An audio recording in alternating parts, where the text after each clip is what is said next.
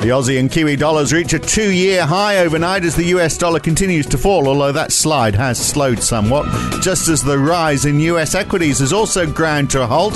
So, where does the money go now? Well, Warren Buffett's taking some of it off to a post Abe Japan. Confusing times. It's Tuesday, the 1st of September 2020. It's the morning call from NAB. Good morning.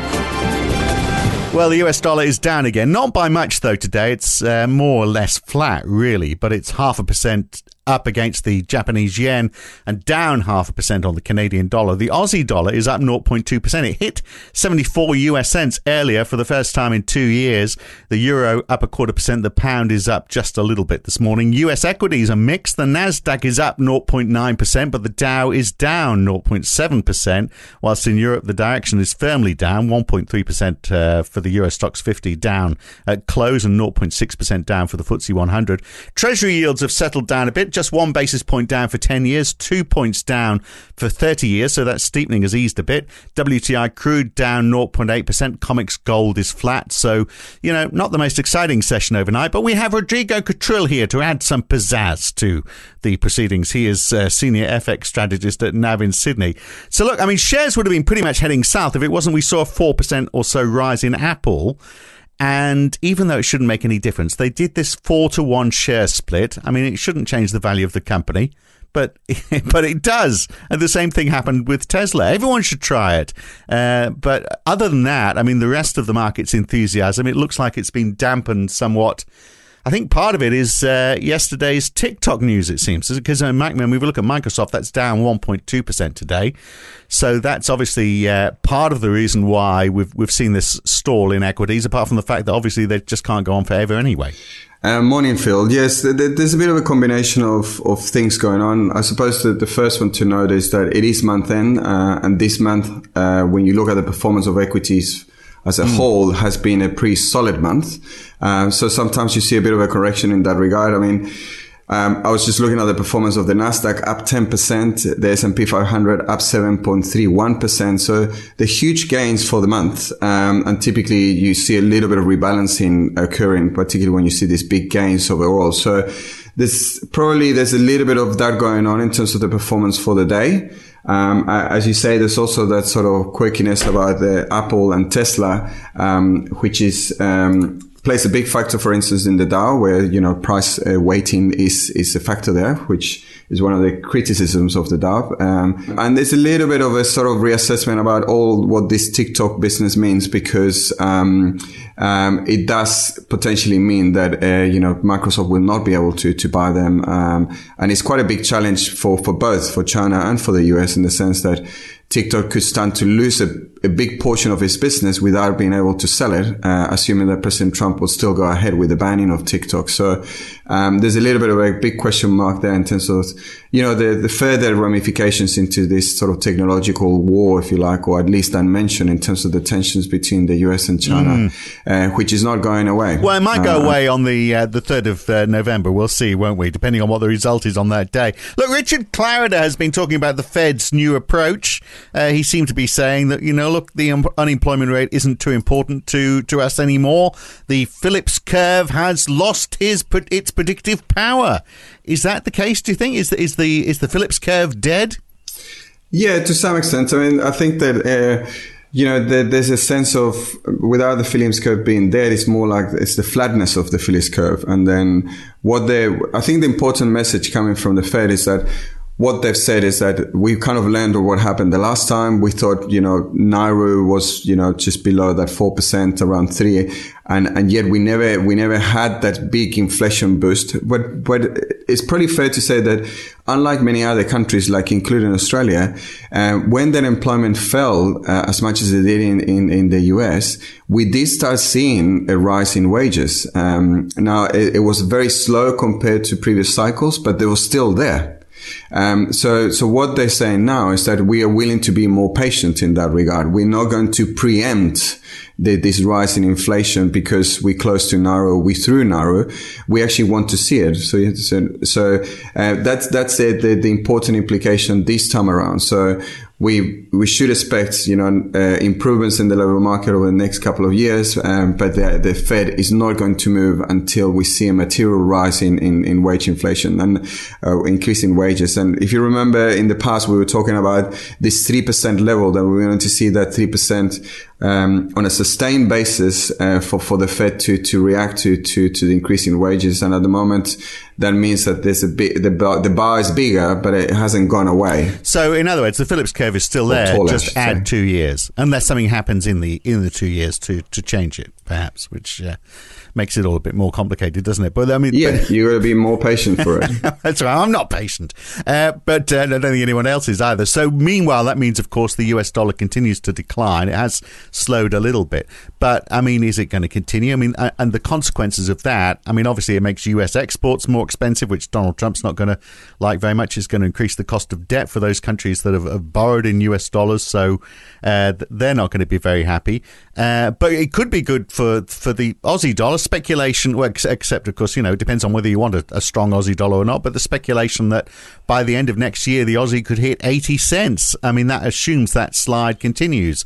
We're a long way off it now. I mean, it's hard to believe it was below 58 US cents in March from 58 to 80 seems a, long way to go in a year and a half, doesn't it? Yes, I mean, if anything, that that's also been, or it is our narrative. We, we expect the Aussie dollar or rather the Aussie dollar has already embarked on, on a rising trend and, and it's largely reflecting sort of this broad cyclical downturn that we expect the US dollar to endure over the coming years.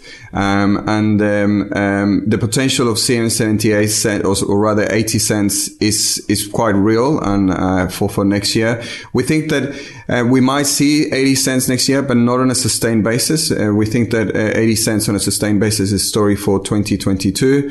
Um, but nevertheless, uh, markets can of overshoot, and, and, and in that sense, uh, you know, it's certainly a possibility next year. So Warren Buffett is looking overseas. Bloomberg today is reporting that Berkshire Hathaway is investing $6 billion in trading companies in, in Japan. I'm not sure whether that means uh, he's uh, not particularly enthusiastic about the, the opportunity in the United States or he's uh, thinks uh, uh, Shinzo Abe's successor is going to turn Japan around. Which one is it? well, I'm, I'm, not quite sure he knew about Shinzo Abe's uh, resignation when, when he made that decision. Because uh, you got to remember that uh, the, the reason why this is happening is because he's gone over that 5% and he has to report it. And, and this has kind of been going on for quite some time. Mm. Um, but, but I think that the major takeaway there that the market seems to be sort of chewing on is that um, it does kind of show that, um, uh, you know, Warren Buffett is now looking at opportunities outside of the US. Um, and that is kind of consistent with the, the idea that either, you know, there's not a lot of opportunities in the US, which is one of the big questions the market's pondering. And the other one is whether, you know, it's, it's come to a point that mm. uh, maybe there's, there's an opportunity here for, for Japan, which is kind of been always put as a, a less um, attractive option for, for investors when you, when you look at the equity market. So it's, it's kind of a departure, if you like. Is it, is it just a unique opportunity or will he be looking at more? That's a big question. Um, mm. that we many are looking at for, for the coming months. Now, the big number today is probably the uh, the ISM manufacturing number for August for the, for for the United States. That's actually early early tomorrow morning uh, Aussie time. It's been a, a fairly respectable fifty four point two last time, fifty point uh, fifty two point six the, the month before. So quite a bounce back. It's interesting, isn't it, that we're seeing these these strong numbers out of the United States. That yet, if you look at those COVID nineteen cases, uh, the number of cases in the United States has definitely stalled. Similarly, the death rate is, is only slowing down very slowly. And in fact, the University of Washington, they've got a projection that the fatalities in the United States is going to reach 317,000 by December the 1st, which is 70% more than now. And that's the, their, their midway prediction. And look, if you look at the, the deaths yesterday, 370 for the United States. But you look in Europe, the UK 1, Germany 1, France 4, Canada 4, I mean, they don't have it under control in the United States, even though we talk about it going down. And yet, you know, we're expecting the ISM manufacturing number is going to be pretty good, even though, you know, in Europe it's not so good. Yes, uh, so so there's there's a few dynamics that you mentioned there. I think one of the one of the big ones that uh, the, the market is looking at is that as much as we've seen a rise in infections in Europe, those death rates have not followed and, and they've kind of, they remain very low.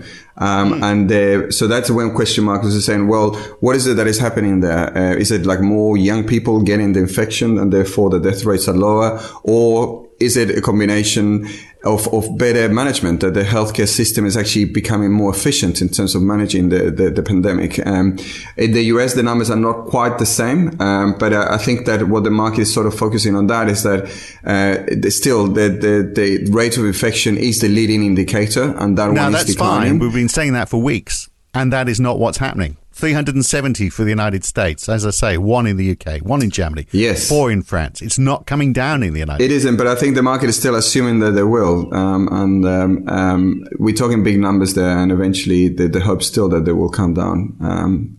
But it mm. remains to be seen, as you say. It'll come down about as quickly as the uh, Phillips curve is responsive, I think. Uh, so, uh, what about those ISM numbers, uh, the manufacturing numbers out of the US? What are we expecting? Well, it's an interesting one. So, from a market perspective, the, the market is, is still uh, expecting a small improvement to 54.7 from 54.2. But when you look at the regional uh, surveys that we've got, uh, they've been quite mixed. Um, so um, I think that there, there's a risk there that it may not be as good as we expect. Um, and as you say, we, we also got to remember that this again is a it's a dispersion index. So it's telling us that uh, things are going to be a little bit better than the previous month. Uh, but in terms of where we've been, we're still sort of a, a, a, long way from, from where we need to be compared to pre-COVID-19 levels.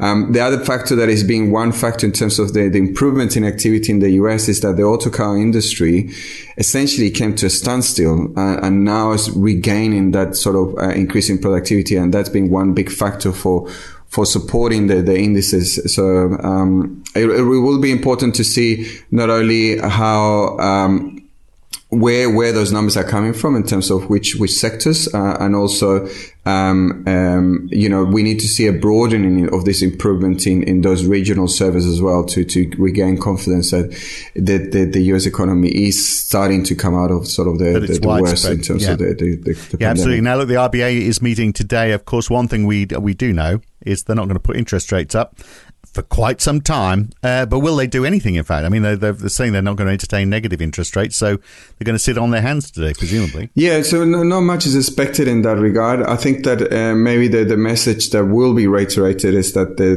the RBA is still willing and able to do more if needed. Um, so uh, we need to see whether um, by the end of the year, the, the, projections that the RBA had in terms of the economic outlook, particularly given the, the impact that we've seen on the lockdowns in, in Victoria and Melbourne, uh, whether that changes uh, the, the outlook uh, into sort of the worst case scenario instead of the sort of the central scenario that we have at the moment. And if that's the case, that the RBA will be willing to do more. The other thing as well that the RBA has been saying is that to some extent, really the, the most important uh, support that the economy can have at this stage is the fiscal side.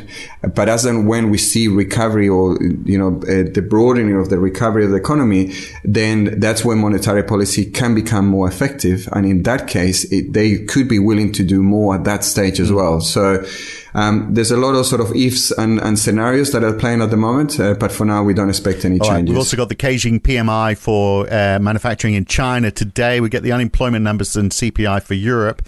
Uh, of course, we know from yesterday that inflation was actually deflation for Germany, Italy, and Spain. Uh, so I'm sure it's going to be a similar story uh, uh, across Europe. But we'll leave it there for now.